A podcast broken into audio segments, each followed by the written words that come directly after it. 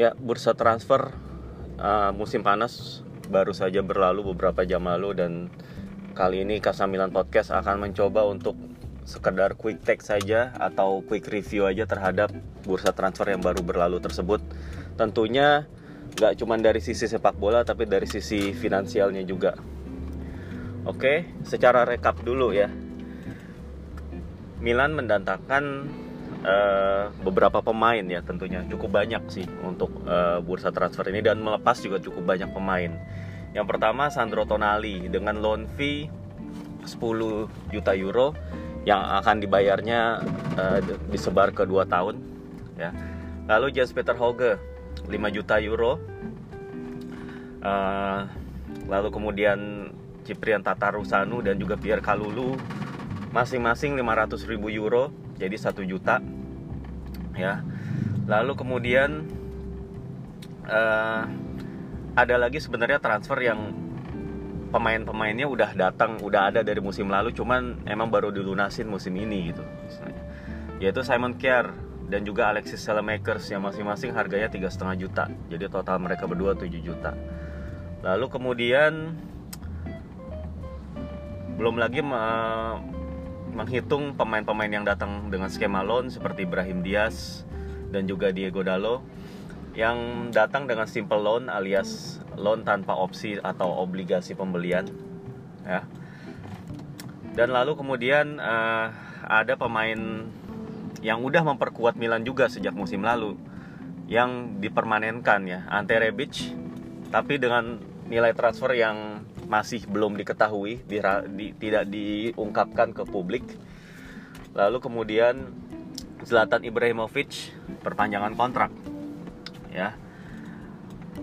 Dan kemudian untuk pemain yang keluar, pemain yang pindah maupun mengakhiri kontrak dengan Milan, yang terbaru itu Alen Halilovic, ya akhirnya dia mutual termination dengan Milan Lalu kemudian Diego Laxalt dipinjamkan ke Celtic. Kemudian tiga pemain yang habis kontrak seperti uh, Jack Bonaventura, lalu kemudian Pepe Reina dan Lucas Bilia. Lalu kemudian uh, ada Ricardo Rodriguez yang dijual secara permanen ke Torino FC dengan 3 juta euro. Andre Silva yang dijual ke Eintracht Frankfurt dengan 9 juta euro. Lalu kemudian Lukas Paketa ke Olympique Lyon dengan 20 juta euro. Lalu kemudian Suso yang uang transfernya juga diterima pada window ini dengan 24 juta euro. Dan terakhir mungkin yang belum pada aware ya, Gustavo Gomez. Sebenarnya Palmeiras klub Brazil itu melunasi uh, transfer Gustavo Gomez itu dengan 2 juta euro. Jadi kurang lebih ya uh, total Milan uh, uang masuk Milan itu sekitar 58 juta euro. Sementara transfer keluar itu sekitar 20 sekitar 20-an lah, 20 jutaan, 22 gitu, 22 juta euro. Jadi ada surplus kurang lebih senilai 35 juta euro ya. Jadinya ini semua nilai uh, gue kutip dari transfer market, website transfer market dan di website transfer market juga Ante Rebic masih tanda tanya. Ya masih apa namanya belum ketahuan berapa nilai transfernya dia. Jadi memang angka 35 juta plus alias yang uh, apa namanya secara keseluruhan itu Milan mm, meraih keuntungan ya profit dalam transfer kali ini itu belum menghitung nilai transfernya Ante Rebic ya. Itu ada yang bilang nol tapi ya gue nggak tahu gue nggak bisa mengkonfirm itu beneran nol apa apa sebetulnya ada nilainya karena ya memang tidak diungkapkan ke publik gitu. Jadinya memang 35 juta itu belum menghitung transfernya Ante Rebic bisa jadi berkurang bisa jadi emang tetap nilainya uh, profitnya 35 juta kalau memang uh, nilainya nol gitu. Pertama gue ngeliat ngebahasnya dari sisi uh, finansial dulu sih. Kalau dari sisi finansial jelas uh, transfer market ini positif banget buat Milan. Ada lagi akhirnya uh, Deadwood Deadwood yang dibu yang dibuang gitu. Kayak Halilovic terakhir. Terus kayak Lucas Bilia. Terus ya pemain-pemain yang udah tua. Tapi kontribusinya minim karena banyak di bangku cadangan seperti Pepe Reina gitu. Pemain-pemain termasuk pemain-pemain yang bergaji besar juga artinya Milan itu berhasil menghemat biaya gaji ya termasuk juga mendatangkan profit ya dari penjualan pemain. Ini jarang banget nih terjadi pada Milan. Dalam beberapa tahun belakangan Milan itu spend banyak banget. Musim lalu aja Milan spend kurang lebih 40-an 44 juta euro lah. Dan dua musim sebelumnya uh, Milan itu spend sekitar 160 juta. Dan dua dan tiga musim sebelumnya lagi 200 juta. Artinya Milan itu memang berubah jadi dari klub yang tipenya spender alias yang uh, klub pembeli ya menjadi klub yang dalam bursa transfer ini menjual gitu. Jadi Milan itu melepas banyak pemain ya tapi memang uh, membelinya juga benar-benar sesuai kebutuhan dan juga nggak nggak sesuai kebutuhan juga sih bisa dibilang sesuai budget gitu sesuai dengan budget. Emang ini bisa dimengerti karena ya financial fair play pertama faktor utama. Itu Milan udah di scrutinize berkali-kali di financial fair play. UEFA udah menuntut Milan untuk uh, mengelola klub ini benar-benar secara prudent. Ya artinya secara prudent maksudnya ya secara berhati-hati, secara konservatif dalam hal keuangan gitu. Karena emang ancamannya jelas gitu ya. Kalau misalnya nggak dipenuhi semua ini dan posisi laporan keuangan itu terus um, rugi besar gitu ya. Artinya ruginya itu lebih besar atau sama aja gitu atau nggak mengalami penurunan signifikan dibandingkan dengan tahun-tahun sebelumnya itu Elliot akan eh, sorry kok Elliot sih uh, financial fair play itu atau UEFA akan memberi sanksi gitu dan nggak main-main sanksinya tahu sendiri kan macam-macam dari mulai denda atau pembatasan jumlah pemain yang boleh didaftarin di kompetisi Eropa sampai exclude atau uh, dikeluarkan di, atau tidak diperbolehkan mengikuti kompetisi antar klub Eropa gitu. Artinya itu dulu deh sebelum ya emang jadinya memang uh, sebelum uh, pengen macem-macem sebelum pengen beli si ini si anu itu dulu yang perlu diberesin gitu masalah finansial dulu gitu setelah finansialnya beres setelah keadaan apa kondisi finansialnya itu stabil baru kemudian klub itu bisa uh, apa namanya mempertimbangkan atau ya memperkuat dari sisi sepak bola itu sendiri gitu Nah, sekarang nih bicara soal sepak dari sisi sepak bolanya ya. Dari sisi sepak bolanya uh, Milan udah mendatangkan banyak banget pemain muda yang bisa jadi base mereka. Yang yang mana pemain muda ini sebenarnya emang udah jadi incaran Milan juga. Dan sebelum pemain-pemain muda ini datang, skuad Milan juga udah muda gitu. Ditambah lagi pemain-pemain ini datang, jadi rataan umurnya mungkin jadi makin rendah gitu. Sandro Tonali ya masih 20 tahun ya 20 atau 21 sih Tonali ya 20 lah anggap 20 ini bener bener-bener investasi yang jangka panjang. Tonali seandainya dia bisa tampil konsisten tampil bagus dan makin meningkat gitu ya ya Tonali bisa lebih 10 tahun lebih lah memperkuat Milan kalau dia mau gitu ya. Lalu kemudian eh, pemain-pemain kayak siapa lagi yang didatangin Jens Peter Hoge Jens Peter Hauge itu emang belum terbukti. Dia datangnya dari Liga Norwegia. Tapi jelas talenta yang dia punya itu bukan sembarangan gitu. Kita udah lihat sendiri bagaimana permainannya. Tinggal bagaimana dia beradaptasi dengan kehidupan dan sepak bola Italia dan bagaimana coach Stefano Pioli uh, memanfaatkan kehebatannya itu di lapangan. Gitu ya. Lalu kemudian pemain seperti uh, Pierre Kalulu. Gitu ya dan lain-lain. Dan juga pemain-pemain yang dipinjam. Jangan lupa juga sebenarnya Milan uh, sudah mengubah beberapa cara gitu ya. Untuk supaya tim ini diperkuat walaupun tanpa mengorbankan aspek finansial gitu. Yaitu dengan uh, kebijakan dry loan. Dulu kan waktu tahun sebelumnya Paulo Maldini dan Zvonimir Boban waktu itu yang masih in charge itu paling anti dengan yang namanya dry loan. Karena karena mereka menganggapnya dry loan alias soft uh, apa namanya kok soft loan? Itu mah di kantor. Uh, apa namanya simple loan alias loan yang tanpa opsi atau obligasi beli itu malah menguntungkan tim yang jadi pemilik si pemain gitu. Karena karena kita membantu mengembangkan pemain dari klub tersebut. Ya tapi kayak kayaknya emang emang itu yang harus dilakukan gitu. Jadinya ya Maldini sekarang udah melunak lagi gitu mengganti kebijakan. Ya udah deh gue nggak apa-apa dry loan gitu. Tapi mungkin nanti dengan harapan ya di akhir musim bisa dinego lagi tuh. Bisa nego lagi sama klub pemilik uh, supaya pemain itu bisa didatangkan gitu. Dengan harga tentunya ya harganya ya ya subject to negotiation lagi gitu. Ini ada Brahim Diaz dan juga ada Diego Dalo yang statusnya dry loan gitu ya. Jadi emang udah kelihatan juga kan potensinya Brahim Diaz gede banget gitu. Terus Diogo Dalo juga kita lihat permainannya di Man United juga lumayan sebenarnya. Dan tentunya dia masih muda gitu. Masih muda itu yang paling penting yang bisa dikembangkan. Siapa tahu Diogo Dalo bisa jadi the next Joao Cancelo kali. Siapa tahu. Itu kan kata Jose Mourinho ya bukan kata gue kata Jose Mourinho. Gitu. Nah terus habis itu dari sisi sepak bola juga ya.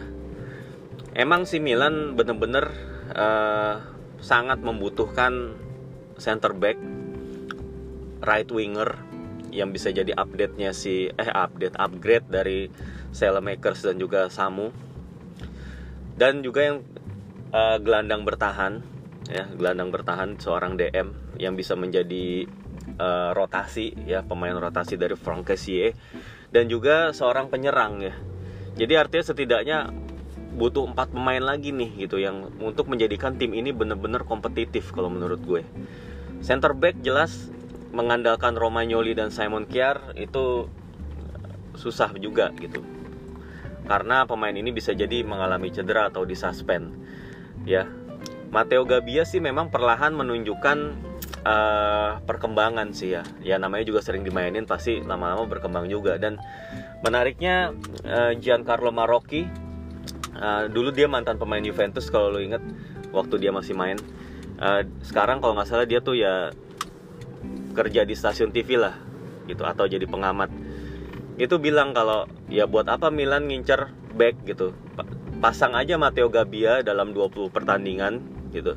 Pasti akan ada perkembangan signifikan gitu.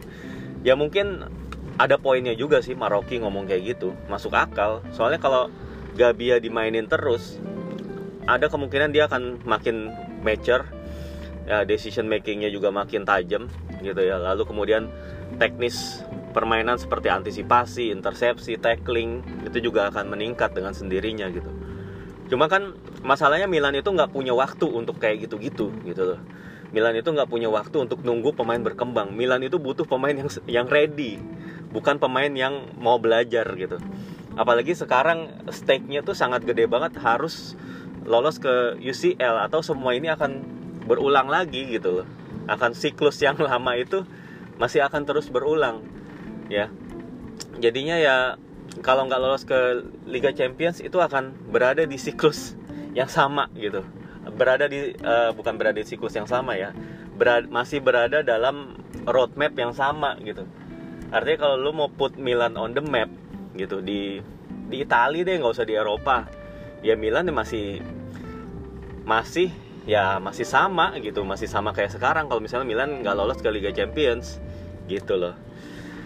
Nah dengan pertaruhan yang besar ini dengan target yang besar menurut gue memang agak disayangkan kenapa kemarin itu Milan nggak nge-push untuk mendatangkan salah satu dari either itu Ozan Kabak ataupun Tony Rudiger maupun si terakhir Mohamed Simakan dari Strasbourg gitu ya menurut gue nggak ada salahnya Milan all out untuk salah satu dari ketiga pemain. Karena emang bahaya banget kalau misalnya uh, Milan itu harus memainkan pemain kayak Leo Duarte gitu. Apalagi kalau di pertandingan-pertandingan penting. Misalnya kalau kalau kalau Simon Kjaer absen Romagnoli juga absen.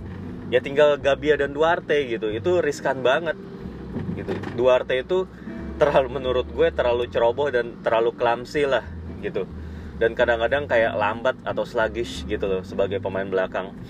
Gitu itu menurut gue Duarte bener-bener belum siap. Kalau mau Duarte di loan dulu harusnya. Gitu di loan dulu supaya dia lebih ready baru dia bisa uh, main sebagai pelapis di Milan. Dan ini ada resiko gitu. Gue yakin manajemen juga aware terhadap resiko ini. Gitu.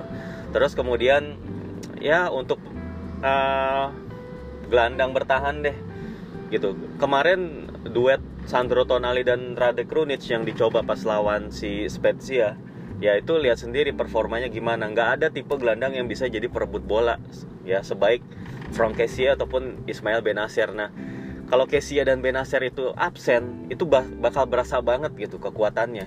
Bakal berasa banget kehilangannya. Dan karena itulah menurut gue gelandang itu perlu ya. Beli gelandang itu perlu banget sebenarnya. Cuman ya Milan melepaskan kesempatan itu dan uh, sebelumnya tim Bakayoko yang jadi incaran dia akhirnya malah join ke Napoli.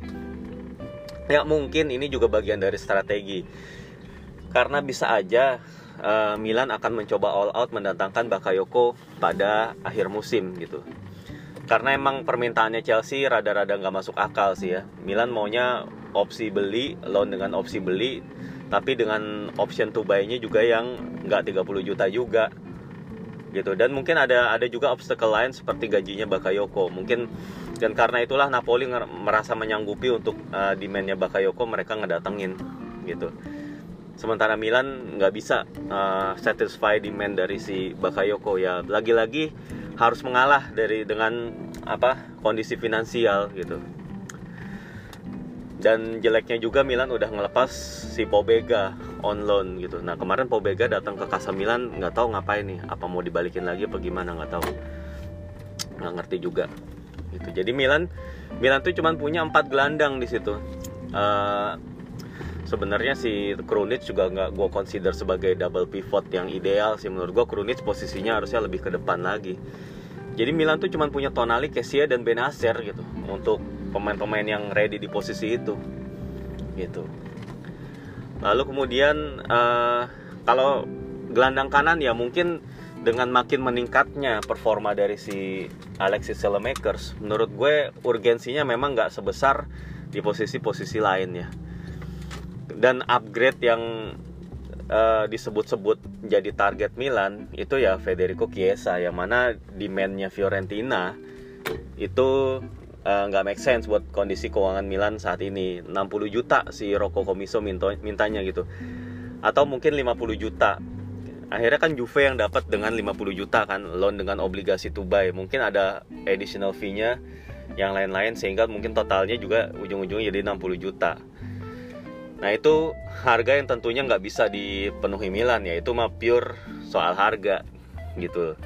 Jadinya emang Juve yang kondisi finansialnya jauh lebih siap, lebih bagus ya dan si Pirlo juga sebagai pelatih juga membutuhkan sosok pemain kayak Chiesa gitu. Jadinya ya wajar uh, jika akhirnya uh, Juve yang dapat gitu. Lalu kemudian uh, untuk striker ya pengganti Zlatan. Nah ini juga bener-bener menurut gue kondisi yang cukup mengkhawatirkan ketika Milan itu nggak mendatangkan pemain yang bisa jadi uh, pelapis ya ataupun digunakan dalam sistem rotasi untuk uh, menggantikan Zlatan Ibrahimovic gitu. Ya kemarin lihat sendiri Lorenzo Colombo ya on off aja gitu. Kadang-kadang ya ketika posisi terbuka buat dia ya dia kan striker klasik gitu ya si Colombo itu dia nggak terlibat dalam build up dia bener-bener striker kotak penalti gitu. Ya kalau dia nggak bisa nyari posisi yang bagus atau kalau dia uh, apa namanya di marking ketat gitu nasibnya bisa jadi kayak Christoph Biontek gitu yang sulit gitu untuk uh, mencetak gol. Pun uh, sekarang supply bolanya tuh jauh lebih bagus ya daripada eranya si Piontek ya. Tapi tetap aja ya Kolombo dengan pengalamannya yang masih minim gitu tentunya uh, masih belum lah masih belum bisa untuk jadi uh, levelnya itu jadi pelapis Ibra gitu. Ya tapi karena Milan udah mengambil keputusan ini ya emang mereka just live with it lah gitu. Selain Colombo mungkin Milan juga percaya ya sama Leo kemarin Leo bikin dua gol ya. Tapi memang Leo bikin baru bikin dua gol itu setelah uh, dia benar-benar dapat supply bola juga sebenarnya sih dapat supply bola. Jadi kalau tanpa supply bola yang memadai ya Leo juga susah itu untuk bikin gol gitu. Ya mungkin pertimbangannya itu ya. Dan juga Rebic juga bisa jadi pelapisnya Ibra. Cuman ya lihat aja waktu lawan Crotone ante Rebic tanpa Ibra ya beda banget gitu beda banget. Beda karakteristik dengan Ante Rebic yang yang ketika ditemenin Ibra. Jadi Ibra tuh banyak ngebuka ruang buat dia gitu. Sementara Rebic kalau misalnya nggak ada Ibra nggak ada yang ngebuka ruang buat dia dan si Rebic juga bukan tipe pemain yang bisa menciptakan peluang peluangnya sendiri gitu. Susah dia dia bukan pemain yang dengan skill dengan gocekan yang bagus yang bisa kemudian melepaskan tembakan. Agak sulit mengharapkan dia begitu. Dia juga harus berada dalam sistem yang bagus. Gitu. Jadinya anyway emang Milan ngambil resiko sih dengan uh, keputusan mereka di bursa transfer ini. Tapi mungkin mereka kayak menganggap oh ya udah winter market juga kayak tiga bulan lagi gitu ya tiga bulan. Uh, mungkin kalau emang uh, apa namanya mereka punya waktu negosiasi yang lebih panjang ya jadinya akhirnya uh, mungkin bisa ada ruang lah gitu. Karena emang Milan banyak banget emang harus diakuin. Kerjaannya Maldini Masara itu banyak banget dengan berbagai uh, pemain yang mau dijual pemain yang mau dibeli per, pemain yang kontrak yang mau diperpanjang itu emang banyak banget dan emang agak sulit untuk diselesaikan di transfer window dan mereka emang harus memilah-milah uh, prioritas gitu yang mana yang mau didatengin dulu. Jadinya emang bisa dimengerti kalau akhirnya mereka tuh membutuhkan ruang gitu. Apalagi mereka bekerja dengan budget ya low cost dan low salary uh, market gitu loh.